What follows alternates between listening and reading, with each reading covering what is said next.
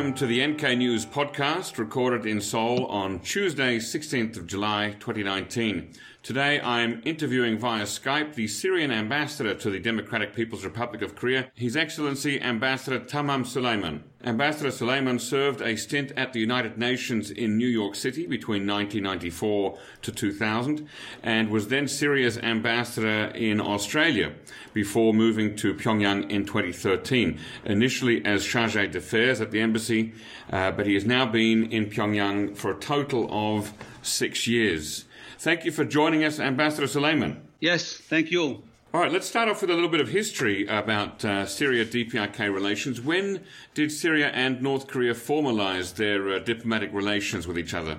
Uh, relations were established between Syria and uh, Korea in 1966. Uh, Luckily, the year I was born, the same year. ah, 66. when okay. we celebrated in 2016 Yep. Three years ago, we celebrated the 50th anniversary of establishing relations between the two countries. And also your 50th birthday.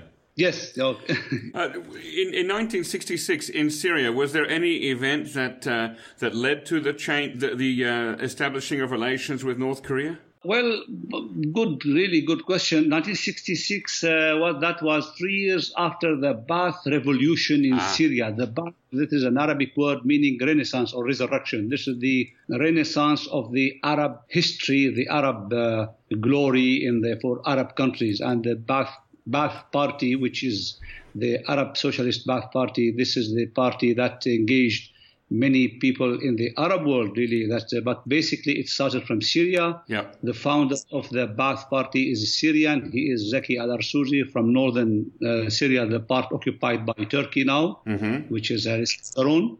And uh, the Ba'ath Party combined or actually attracted many people from different like religions because this is it is a secular party yep. and it is uh, it attracted uh, Christians and Muslims and many people on non-religious basis.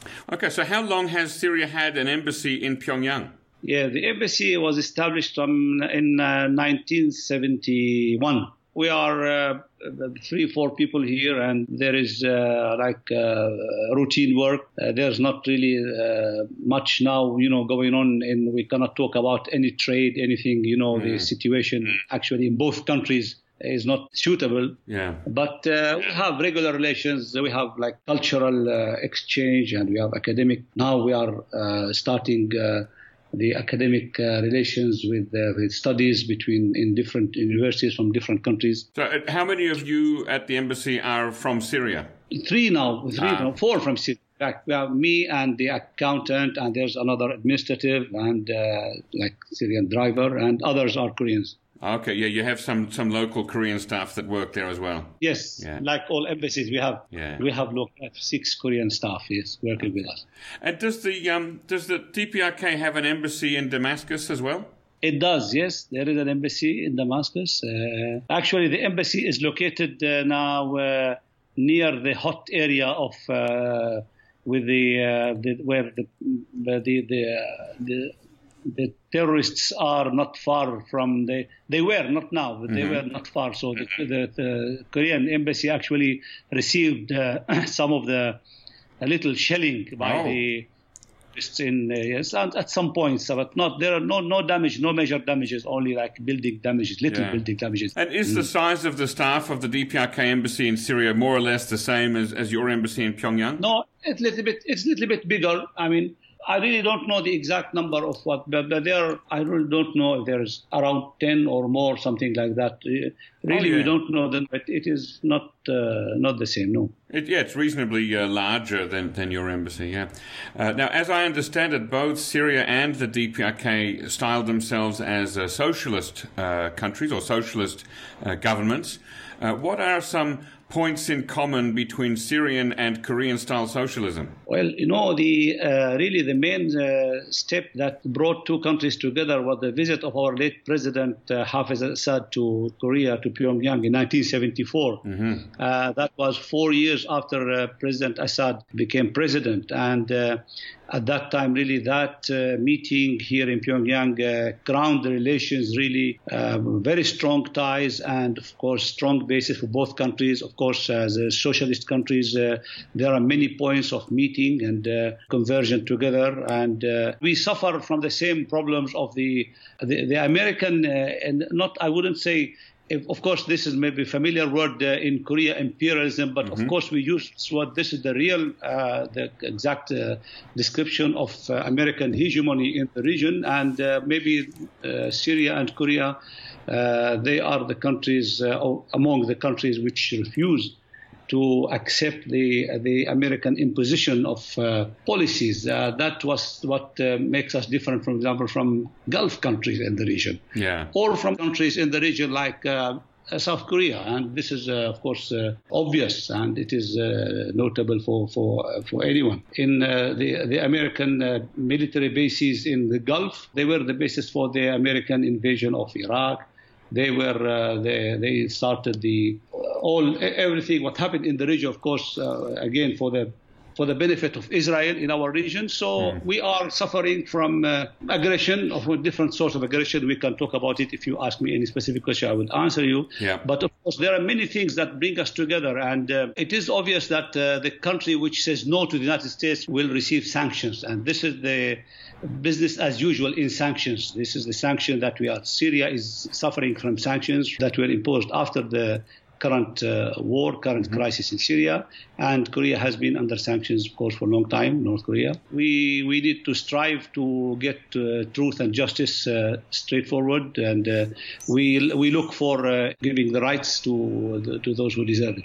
What about some key uh, differences between the styles of socialism in the two countries? You see, the socialism of in Syria, we, Syria's socialism was based on of course, it it it sprang from the necessities of the, the people that uh, there was some kind of feudal symptoms in, in, in, our country. And the March Revolution, it was called the March, we were talking about 1963, yep. March 8th revolution came to it, it started against the the the rich overwhelming the uh, properties and uh, many aspects of usual socialism. And also the the main thing that distinguished of course the Ba'ath uh, revolution was the the aim to uh, form uh, pan-Arab state. That is the ultimate, the ideal aim of the Ba'ath, uh, of the Ba'ath ideology. The Arabs were one time. There are many things that bring the Arab under uh, like uh, same destiny, same language. That was, um, on, and again, on most important, importantly, uh, on non-religious or non-sectarian basis. And uh,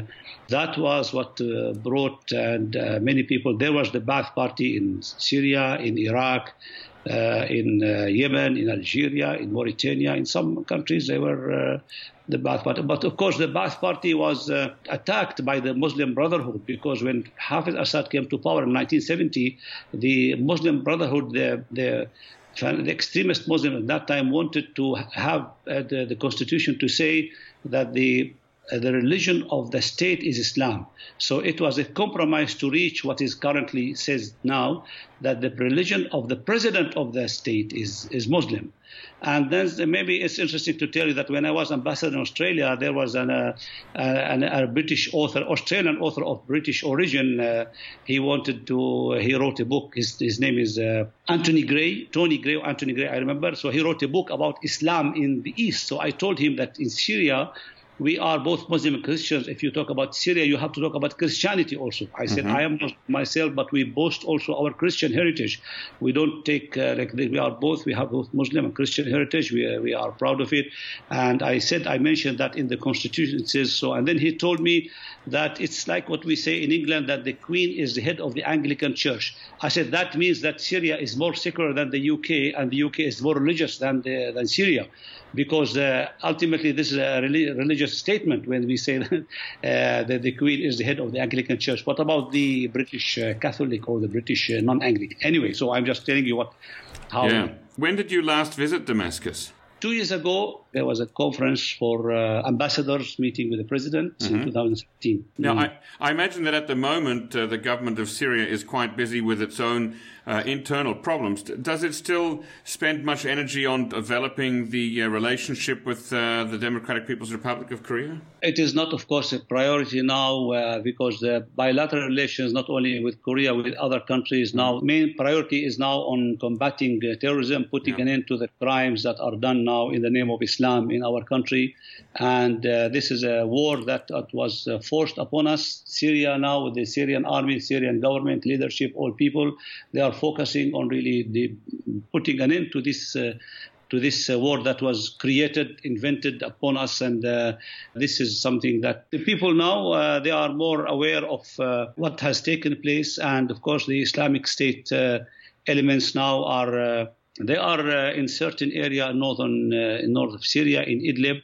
Uh, those uh, people, of course, they, this is a, this is a creation of the uh, the United States created Islamic State. We are not saying that the uh, Donald Trump, when he was a candidate for presidency, he said about the previous administration that they created Islamic State. And one proof of this, or many proofs of this, that uh, we could have if there is real, sincere effort of combating those uh, this criminal group and its other branches, we can have put hands together to to put an end to this if there was uh, the, but Turkey of course is doing its uh, share in uh, harboring uh, the, those uh, uh, people. And Turkey actually now entered the Syrian border the, in Afrin and north of Aleppo main city in northern Syria. And the international community is silent now about Turkey entering another country but if Syria did this uh, or uh, another country which is not friend to the United States, uh, there will be a big, uh, um, a big problem. Give us a bit of a, a, picture of what your your working day or your working life is like uh, in Pyongyang. How do you how do you spend a lot of your time?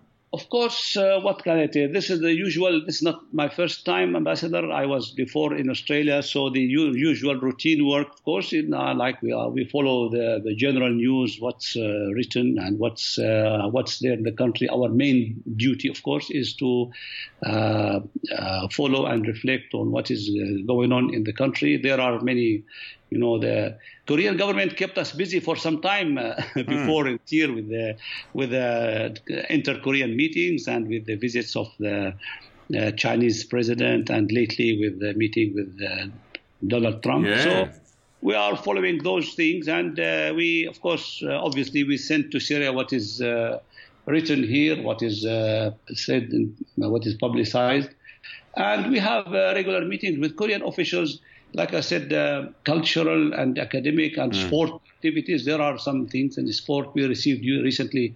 Uh, we received uh, visits from Syria from in sport in uh, youth uh-huh. organization. Yeah. And, uh, Actually, sorry if I can interrupt. In a uh, in an interview that you did with us two and a half years ago in January 2017, you wrote.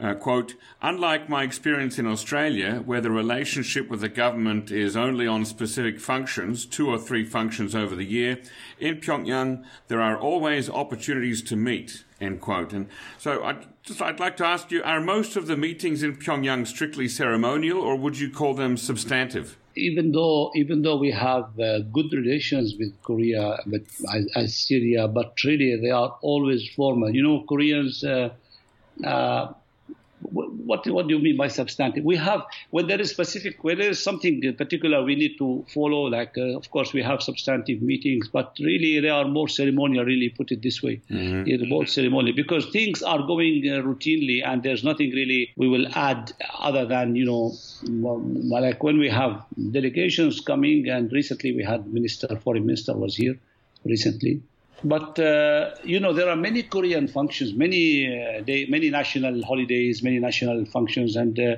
we attend them. I always attend them. or We respect them, and I uh, always really I'm very keen on attending uh, those functions, and uh, and I, I find value in them really. And when mm-hmm. I when I meet with the Korean officials, and I I learn a lot, and for six years now. I learned a lot about Korean history, and uh, um, before we had general idea about, of course, Korea as a country that we have good relations with. But now, uh, being here in, in office in, in the embassy, I had a good opportunity to see that things that which I didn't know really about a country that living in difficult situation under sanctions and able to make really uh, good achievements in spite of that. Yeah, you, you explained earlier that um, you keep up with the local news about what's happening in North Korea, and you send. I, am I'm imagining you send some kind of reports back home to Damascus about what's happening there. Um, do you or do, does your staff read the local Korean press? Of course they know they read it because we are we are doing this we are writing and typing this. So by by by the nature of their work they they are apprised with this. I mean they know. But i am more i am i am the one who is more concerned with this. And with the with the value of this so they are not because they do administrative work in the embassy like mm-hmm. the purchases and other things so it's not really their own, I mean, their responsibility to make anything out of this, really. And so it is, uh, it's solely, I tell you, solely my responsibility yeah. to follow these things. I am following it. There's no, like, I don't like other embassies here, other uh, embassies, uh, Asian or European or other Arab embassies. I don't know. I'm, uh, I'm alone here. I guess what I mean is that there's not much uh, English language media uh, available in North Korea. Um, you know, they have one weekly newspaper, of course, the Pyongyang Times, uh, but uh, you know, most of the news is, is published only in Korean. So, what what do you use as the source for most of your information? Course, yes, as you said, uh, the Pyongyang Times and KCNA, I, I, really follow KCNA, very rich information, KCNA. Mm. Other than that, honestly, I tell you, I, I don't uh, follow. I used to look at the South Korean uh, Yonhap. Oh, yes. But uh, times, sometimes I found, but for a long time I haven't really read it, honestly, I tell you, because I found this kind of politicization sometimes in the news. There's kind of, you know, uh, focusing on uh, because we know, of course, uh, the backgrounds. Yeah. We know, of course, we are doing the work in politics, and we know everyone wh- where we come from. So sometimes I see, I used to see some value in the news, and sometimes I see that things are uh, because because other side, the Western side, they want Yonhap or they want South Korea to do this. With all respect, I'm saying this.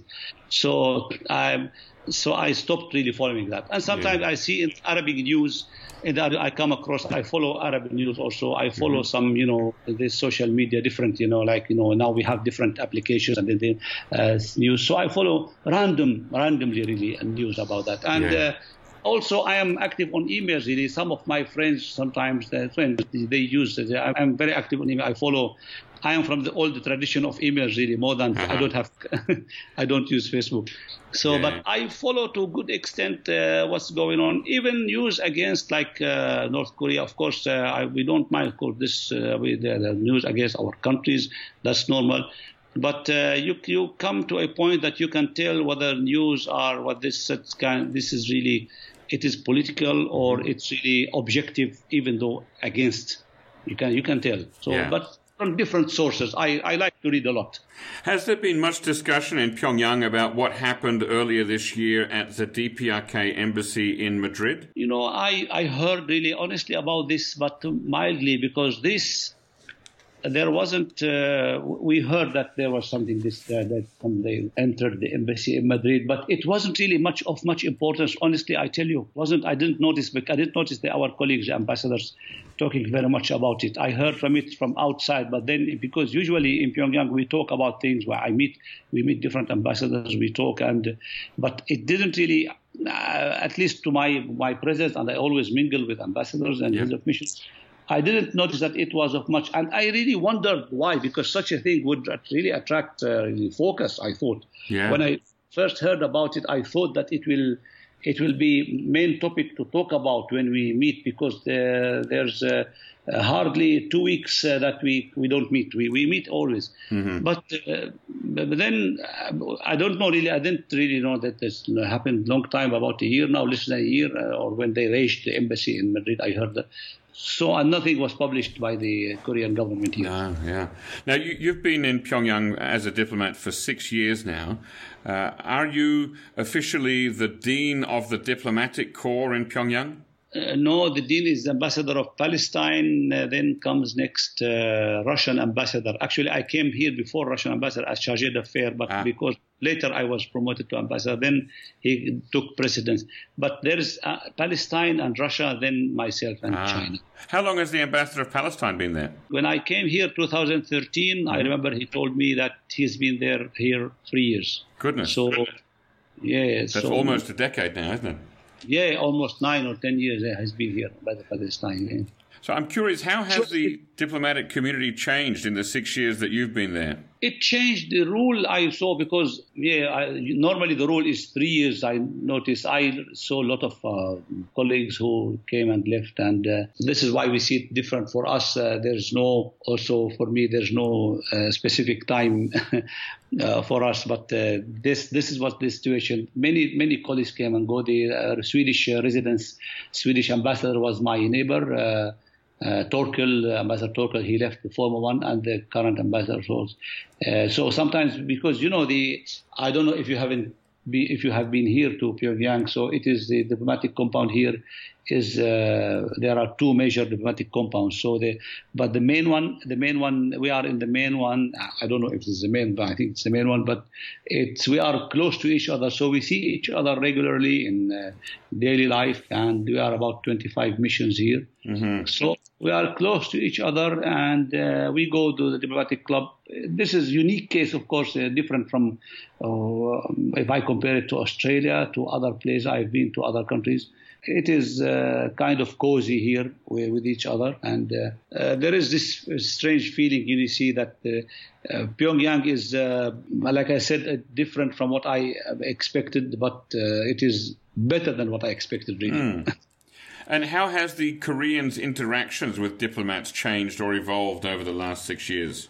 I think, honestly, I tell you, and to put my to put myself aside from this as ambassador or head of mission of a country friend with Syria, with yeah. Korea. I think there is more. Uh, the Koreans are more coming more forward to to diplomats, not not before. I witnessed some kind of tense. Hmm. Tense situations before. Uh, sometimes when uh, you go, you can feel that. Although there's nobody, sometimes even embassies don't talk about this, and Koreans don't talk about it. But you can feel that sometimes tense situation from like sometimes Europeans they they don't they boycott some meetings mm-hmm.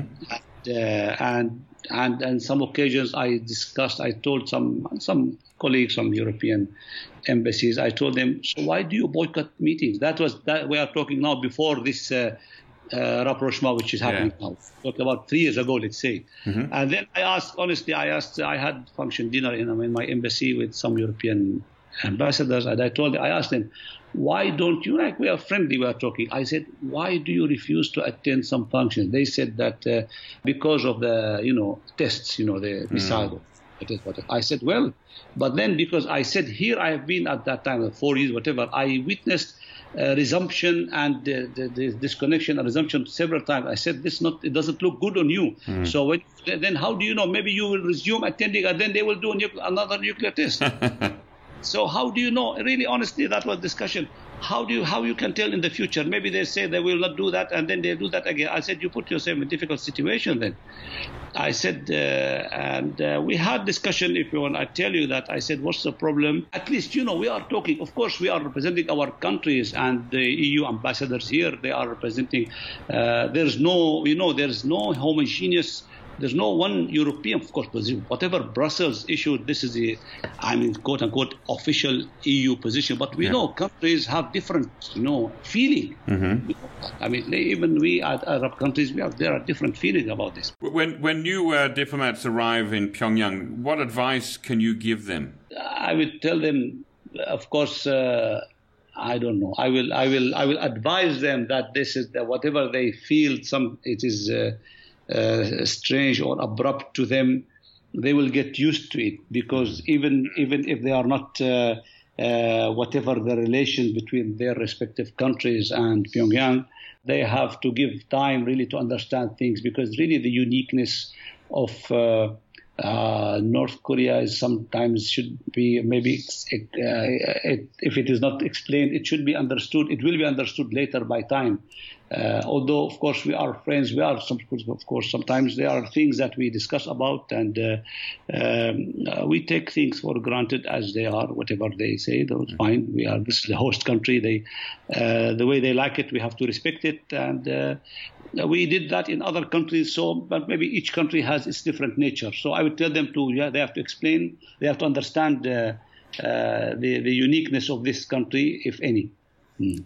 Uh, does it ever feel lonely in Pyongyang? No, not really, because I have with my I have like little children in the age of uh, eight and ten, but oh. uh, I took them to uh, they're learning taekwondo and uh, they go for uh, sports and swimming. So I spend time with my family and uh, we do sometimes functions. We, uh, host, I host functions sometimes with the friends and colleagues with the United Nations people because I, I serve in the UN. I have interest in the UN. We meet sometimes with them. I attend the UN functions. Recently, there was a symposium on uh, the UN UNFPA office, the Population Fund and uh, it was interesting because they were talking about the you know the population uh, rate. I think the, the most important, the recent uh, statistics on from 2018 last time was mm-hmm. 25.4 million something mm. population North Korea. So that was new thing for many of us. Yeah. Uh, that is with the recognition of the Population Fund Office in Pyongyang. Um, you've worked in New York and in Australia, so you know what Western views are like. Uh, what's the biggest misconception or misunderstanding that the West has about the DPRK based on your life there? Of course, uh, what we would say, I will not uh, protract your question to outside Pyongyang, but just I want to tell you that there is always misconception by the West about many things. Mm-hmm. Uh, Pyongyang is just one example of it. And honestly, I will not not, not to be like uh, the, the diplomatic in, in, saying this, but I will say that what I said, I will tell you what I said to colleagues here, uh, European ambassadors here, and that uh, if you, why do you want to change? The so-called regime or system of the country. There is will to change. They talk about change. Let the people of the country decide by themselves. I said I let them uh, do that if they want to do that in Syria, in Iran, in Korea. The misconception is that people speak for the people, the outside forces, outside countries speak most of the time for the people on behalf of the people of the country, saying that this is what kind of they prescribe what kind of democracy, let's say, they want to say whatever, what, what kind of system. This is the misconception is that let people let them live in peace with themselves. If they are unhappy with their people, with their leadership, they can do that. I mean, whatever. I mean, when they're so we the, the problem that we suffer also in Syria and many countries, well, in Yemen also now in Iraq, the same thing. How? Why the, the Western really? Only because they have this, the power, because they have the economy, the power, the political will to do that they want to speak for uh, for the people of the country and say that they want they need to change the regime of the country. This mm. is the main disaster, not even misconception. Mm. Well, what can you tell us about um, religious practice in Pyongyang? How do uh, the Muslims in the international community how do they get together to pray, for example? Yeah, we have there's a there's a mosque in the Iranian embassy, and uh, there is little Muslim community from the other like Muslim embassies and from the United Nations people, mm-hmm.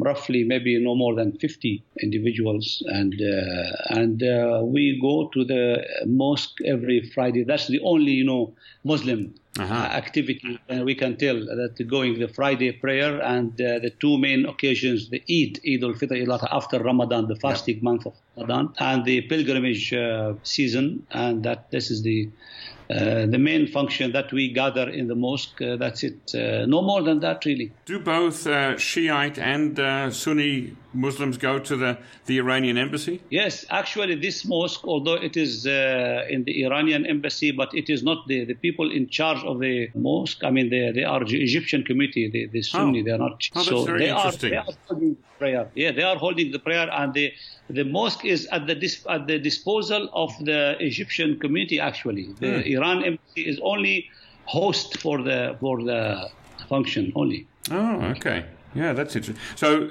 there's an Egyptian community there, is there, in, in Pyongyang? Yes, the, the Orascom, the telecommunications, uh, the engineers of uh, this is the communication uh, engineers. So that, that's a, a big part of the Muslim community are the Orascom uh, staff. Yes, them, they, and also from other like embassies, Indonesia, Pakistan. Yes, yeah. Uh, maybe Egyptian are big part. Yes, I agree with you. At some point, Pakistanis were there, many mm-hmm. Pakistanis in the, in the UN offices. But the Egyptians, yes, they are the biggest part of the Muslim community. Okay, yeah, that's interesting. All right, let's talk a little bit about uh, uh, trade between Syria and the DPRK. I think you said at the start of the interview that uh, because of various sanctions, that there really isn't much trade between your two countries at the moment. Is that correct? Yes, there is uh, now there uh, there is no, virtually there's no trade at all, and really, and there's nothing uh, because of the sanctions. You know, nothing could be yeah. brought from China. Uh, rarely I found some Syrian items. Uh, you know, we have in Syria, we have the uh, olive oil mm-hmm. and the the uh, L'Oreal soap. The laurel soap is very, very healthy and very good. And once I found a bar of soap here, and it is, it you know, it cost twelve dollars. I said, "This is twelve dollars." I said, "This is my country. How come this twelve dollars?" You know, it goes to go from one destination to another to yeah. China at here. And actually, Pyongyang, Korea is, is, expensive. Yeah. Cheese, for example, is three times uh, more expensive than in China. Where does where does that cheese come from? I think European, some of it European, some of it Chinese. Well, I can tell they, you, they, uh, as somebody who lives in Seoul, European cheese is quite expensive in Seoul too. Yeah, but uh, even the Chinese cheese, which is uh, well, here European cheese is more expensive than Chinese cheese. Chinese yep. cheese here is more like three times. Like for example, I tell you, it's about in China. I ask about it. It's eight dollars one kilo. Here it is 22, 23, almost three times. That's a lot of money, yeah. Before the sanctions hit, when uh, there was more trade between the DPRK and Syria, what what were some major uh, commodities which were traded? There was uh, there is there was cooperation in the. Uh, I think Syria used to send some uh, cotton, uh, textiles mm-hmm. from Korean side. I, I don't know really. I'm not aware of what is what was really. Mm-hmm. Maybe there was some kind of some tools in iron on iron something little uh, is, and uh, water filtration. Korea is good. They, they have this uh, good experience in water filtration, but there's there isn't really things much could be uh, could be remembered. Uh, Are there before. any uh, North Korean laborers in Syria? No, no, there's none. Right, what about um, military relations between the DPRK and Syria? How are they? There is military uh, military attaché in uh, in Damascus. There is no military attaché here in Pyongyang. There is cooperation on level of uh, advisors and the usual regular uh, cooperation like uh, like any two countries, there there isn't really uh, much than that. Uh, at some point, uh, there was news. This is what I uh, could tell you that I don't know if I read that in Yonhap or some South Korean uh, source that there was that Korea is participating in the military operations in Syria now in this, which is totally wrong, and they are of course, they want to, to say this because they would they would assume it is normal to do that. So if they say so, then they are on uh, right path. The, uh, whoever wrote this, there's none. Of course, the military now operations now in Syria they are known. We have the uh, strong uh, uh, relations, of course, with the, with Russia, and there's Russian presence in Syria, and uh, there are military advisors uh, from Iran. There are people from Hezbollah, of course, in the in the war, and this is uh, known. From Korea, there is none. There's uh, nothing that uh, of this kind at all. Also, uh, no military advisors on the battlefield. I don't know of this, but I tell you, if there is, we would know about this. Mm-hmm. There is no military advisors, and the military uh, military cooperation really is on level of advisors, and but at no one point there was uh, uh, any uh, talk or any reference, even to our knowledge about Korean military presence in Syria at all. But there is only this usual military attaché in Damascus, and actually this work I think has diminished uh, even uh, at, at, this point. Ah. Uh, now, this is um, a little bit, uh, well, before your time, but maybe you might know about this. In 2004, so that's uh, 15 years ago, there was a, uh, a train that exploded in North Korea, the, the Ryongchon train uh, disaster. Have you heard about that? No, really, honestly, no. Uh, and, and I think I remember from the, the news reports at the time that the first country that sent some uh, disaster assistance to the DPRK was Syria, that Syria actually flew a plane of, uh, oh, of doctors or medical aid yes. or something. Yes, yes, that's true. Yes, Syria did send uh, aid uh, to Korea on different occasions, yes wheat, wheat before in the 90s at the time of late President Hafez Assad. Mm-hmm. Uh, Syria did send uh, wheat and uh, cotton also. And one of the other stories that I read at the time in 2004 was that uh, on this train, the train that exploded in uh, Ryongchon, that there were some uh, uh Syrian uh, scientists who were on the train traveling together with uh, missile parts. Did you hear that? No, no, that that, that wouldn't be uh, at all. I didn't hear of it, but uh, and definitely this is not true. Even if it was said in the media, I don't. I, I wasn't. I don't know if it was that it was said. Okay. But uh, but as far as you know, it definitely didn't happen. It didn't happen. No. Okay. Uh, if it happened, I would at least know about it as head of mission here. And, yeah. Uh, but that Syria was blamed for uh, by the WFP main office in Italy for sending wheat because we had our uh, share of wheat, and then when uh, our late president Hafez sent sent tons of uh, wheat to Korea, uh, we were there was problem with the WFP, and they wanted to discontinue the sending the our uh, annual share of wheat because we sent it to North Korea. Back in the, in 2017, when you gave us a previous interview with NK News, you wrote quote, in every meeting, every function, every symposium, every international meeting, the DPRK expresses support to us. They express solidarity, not only the media, even from the people. It is not a policy, it is not only a policy issue, it is a massive popular thing for the Korean people to stand in support of Syria with the Syrian people. Uh, unquote. Now, it's perhaps not so easy to understand how two groups of people who are not very close in terms of geography, language, culture, or religion could become such yes. strong allies and supporters of each other. Could you explain that a little bit?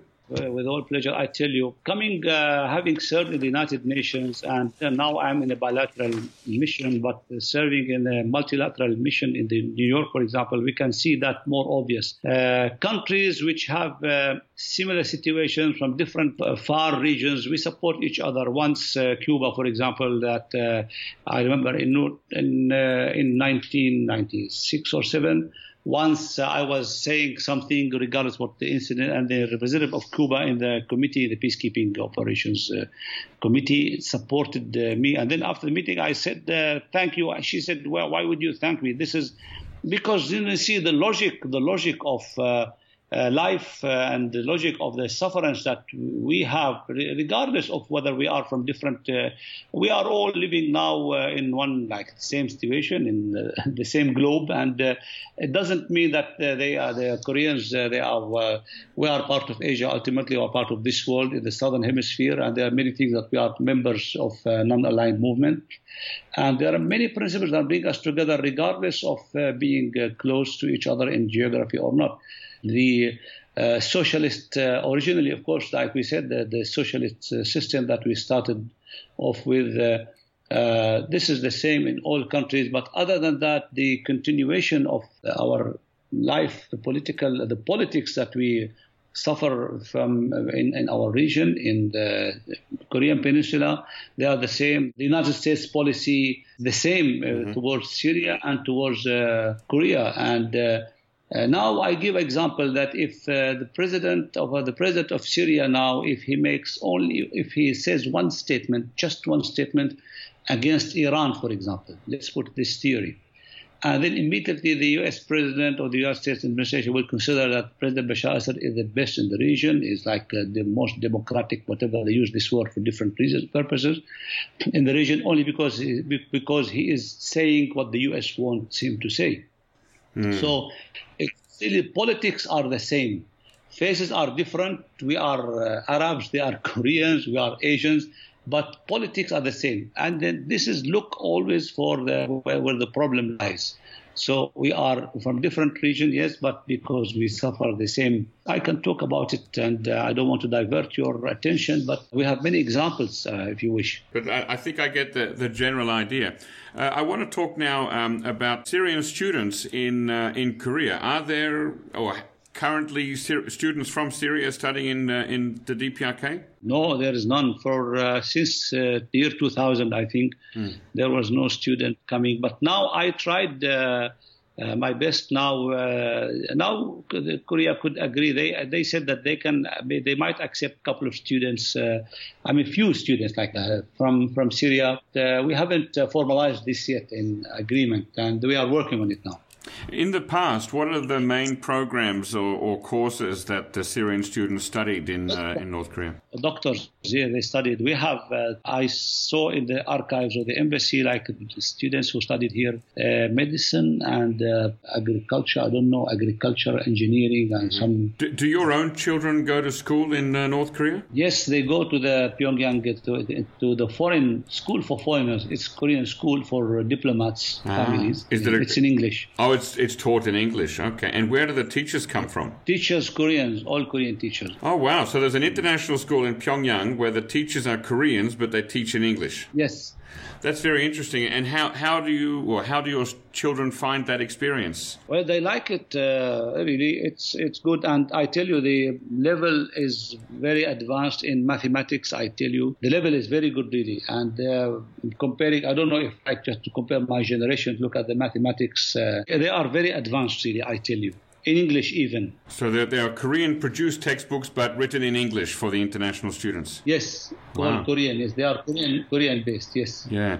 And do your children ever have a chance to, uh, for example, play sports against uh, North Korean children or uh, compete against them in other competitions? No, they don't. Even Koreans, they don't hold this. They live this with, with among foreigners only. Recently, my children uh, did participated in a little taekwondo mm-hmm. demonstration. And it was uh, my, my two children, they were with other with from Nigeria, from uh, Indonesia, mm. and they uh, they did some uh, training and they showed they made some little demonstrations, but not with Koreans because you know the communication also is difficult. It's language issue. Although my children attended the first kindergarten, they know little Koreans, but they cannot live like like they can't understand fully Koreans ah. with Korean. What's your view of uh, U.S. President Donald Trump and his current uh, diplomacy with the DPRK? Uh, really, I will tell you what I said at least uh, publicly in the meeting that uh, the Vice um, Foreign Minister, uh, Mrs. Uh, Choi Soon-hee,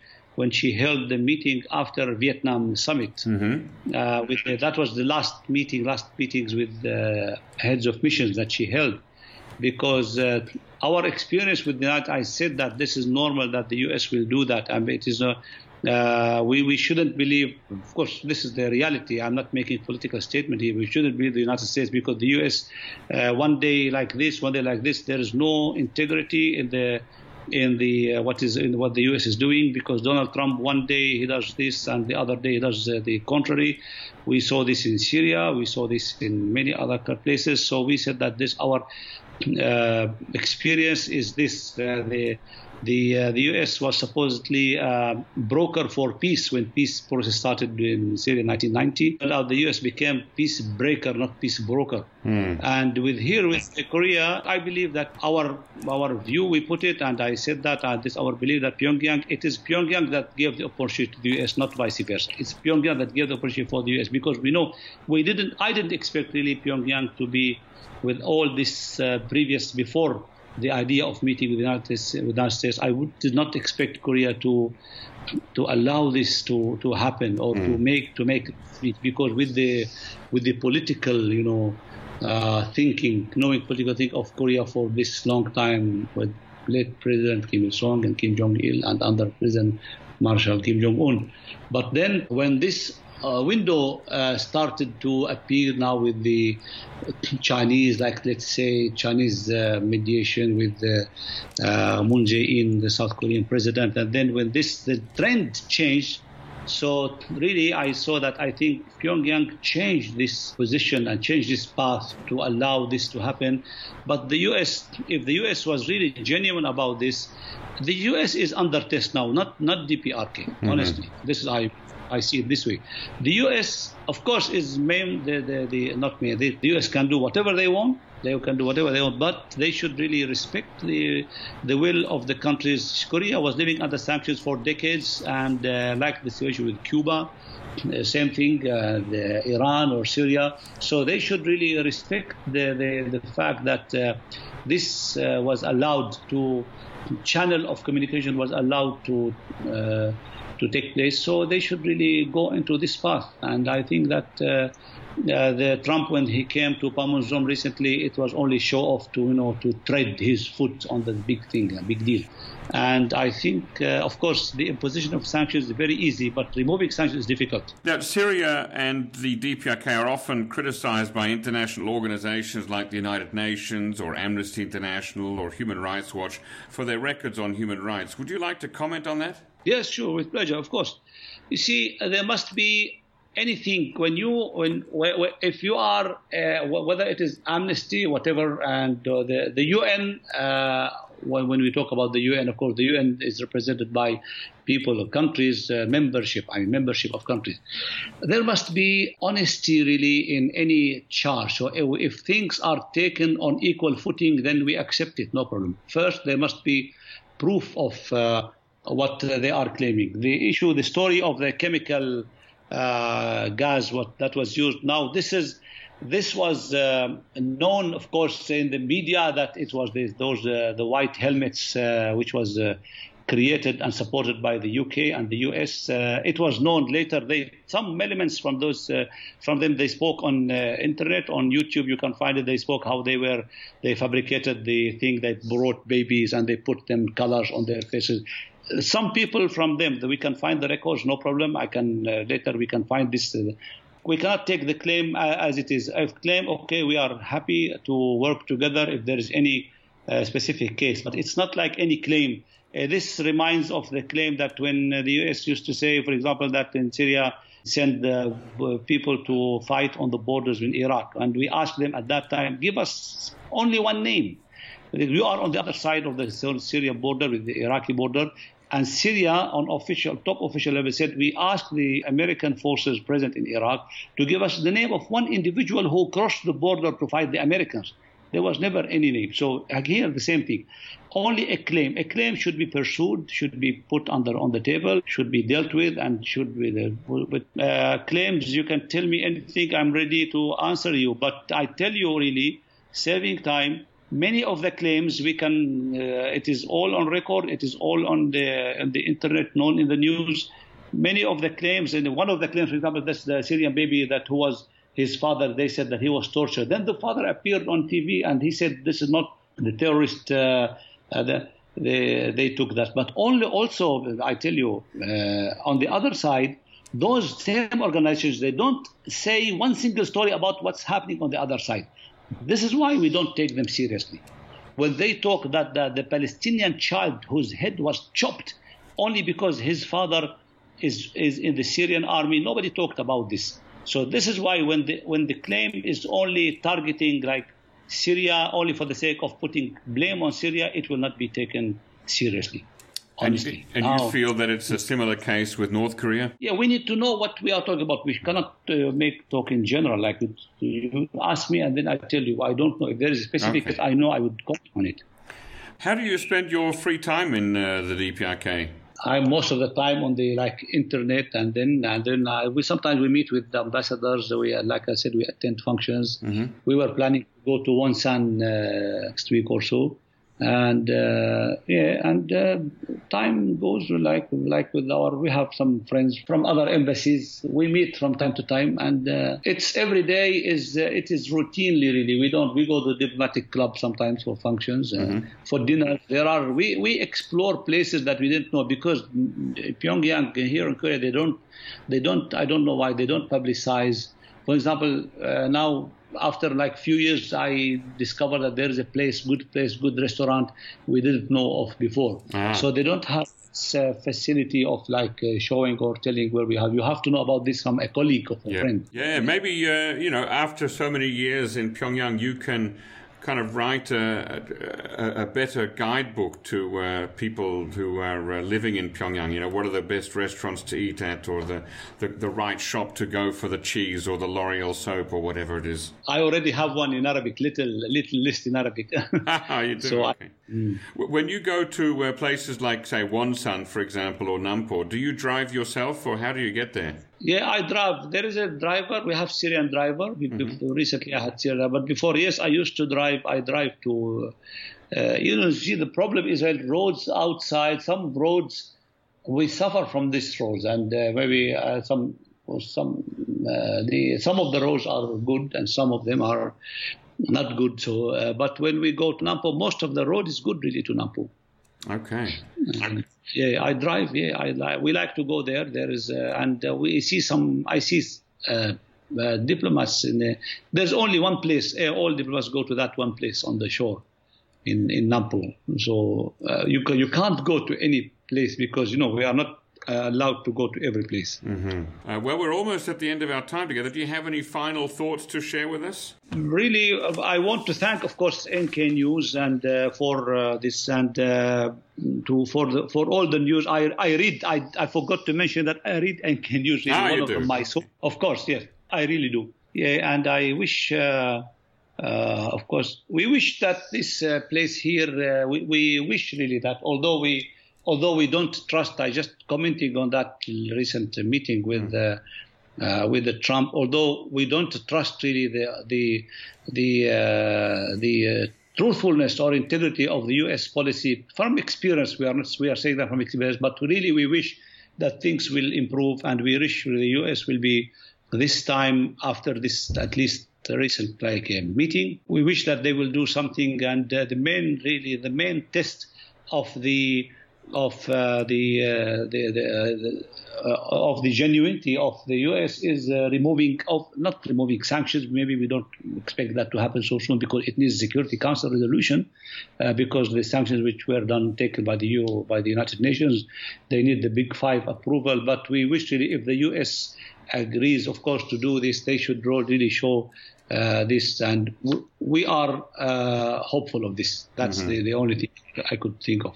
Well, that's a, a good positive note to uh, finish on. Thank you uh, very much for your time uh, today, Ambassador Suleiman. You've been very generous with your time. Uh, my pleasure. Thank you very much, really. And I, we uh, like we, we thank, of course, NK News again for uh, for this opportunity. Uh, thank you, ladies and gentlemen, for listening to this podcast. Please don't forget to subscribe to the NK News podcast and also consider buying a subscription to nknews.org, just like Ambassador Suleiman, where you can read the best and most up to date specialist journalism on all matters related to North Korea. You can save $50 on your first year's subscription by using the code podcast at the checkout. Our thanks, as always, to James Fretwell and Chad O'Carroll for facilitating this podcast, and to Arius Derr, our post recording producer genius who cuts out all the extraneous noises, awkward silences, and so on. Costs involved in the production of this podcast were partially funded by the Uni Korea Fund, for which we are extremely grateful. Thank you and listen again next time.